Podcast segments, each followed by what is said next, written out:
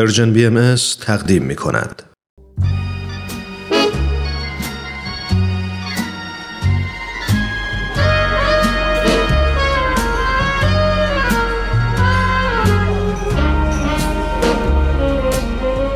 یه گوشه دنج و آروم توی فضای گرم و صمیمی.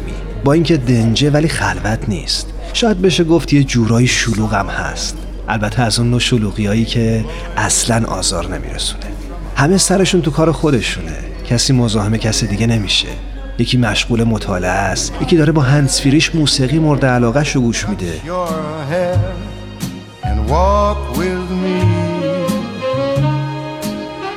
چند نفری هم اون طرفتر دور یه میز نشستن و سخت گرم صحبتن. هر از گاهی میون این هم همه یه صدای موسیقی هم به گوش می‌رسه. گوشه گوشه اینجا رو دوست دارم ولی مکان محبوبم فقط و فقط اون میز آلبالویی گرد و کوچیک کنار پنجره است. همون پنجره ای که پر از گلدونای شمدونی تازه گل داده است. واقعا تو اگه جای من بودی توی همچی فضایی عاشق هنر نمی شدی؟ راستی داشت یادم می‌رفت. اسم اینجا کافه هنره.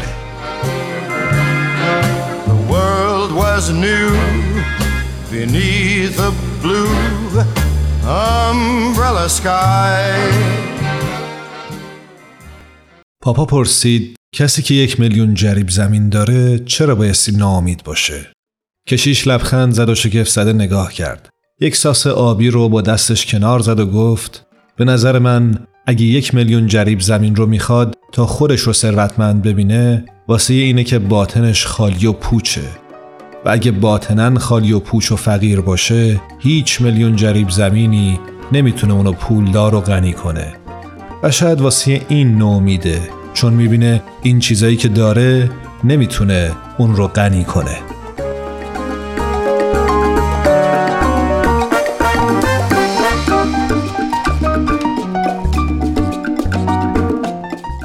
بخشی از رمان خوشه های خشم رو شنیدید به قلم جان شتاینبک نویسنده فقید امریکایی.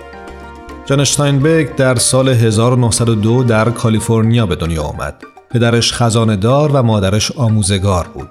بعد از تحصیل علوم در دانشگاه استنفورد در سال 1925 بدون اون که دانشنامه‌ای دریافت کرده باشه دانشگاه رو رها کرد و به نیویورک رفت. در این شهر خبرنگاری کرد و بعد از دو سال به کالیفرنیا برگشت. مدتی به عنوان کارگر ساده متصدی داروخونه و به کارهای دیگه پرداخت. و به همین سبب با مشکلات کارگرها آشنا شد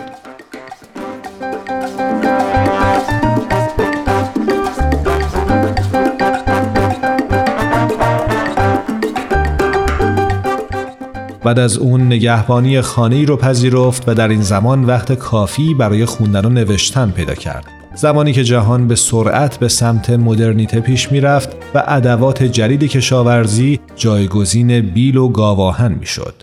او در این زمان در اندیشی غم و درد و رنج انسانها بود. نخستین اثرش فنجان زرین رو در سال 1929 نوشت.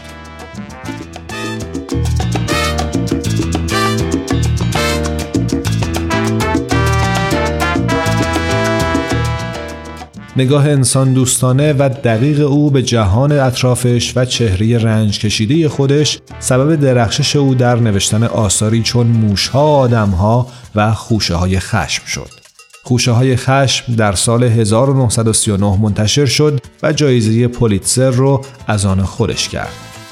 اشتاینبک به سبب خلق این آثار جایزه نوبل سال 1962 رو هم از آن خودش کرد.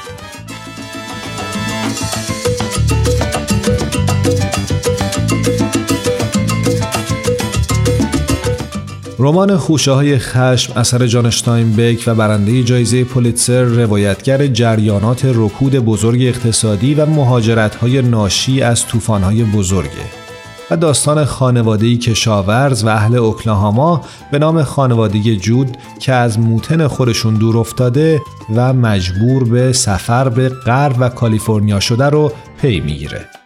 از دل رنج ها و مهنت های این خانواده و برخوردهای مکرر اونها با واقعیت تلخ دوگانگی و عدم اتحاد کشورشون داستان شکل می‌گیره که بسیار انسانی و باورپذیره و در عین حال شگرف و وسیع. قصه بادید اخلاقی و پرداخت به جزئیات و در عین حال صاف و بدون پرده. حکایتی تراژیک ولی در نهایت تکان دهنده و امید بخش.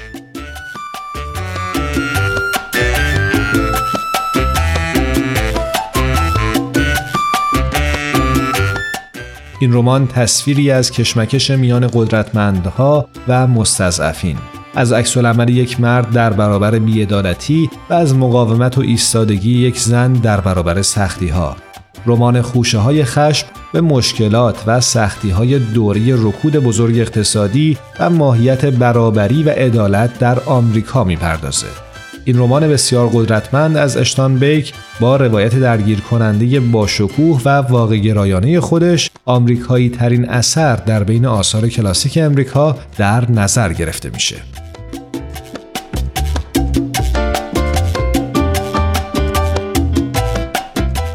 به گفته یکی از منتقدین زیبایی رمان خوشه های خشم در اینه که تجربه های خونواده جود بیانگر تجربیات هزاران خونواده دیگه هم هست که به امید یک زندگی بهتر به سوی غرب کشور سفر می‌کنند. چنین تجربه های مشترکی در زمینه های تاریخی هم دیده میشه که در همون آغاز رمان نمود پیدا می‌کنه و در ساختار خود رمان حضور داره.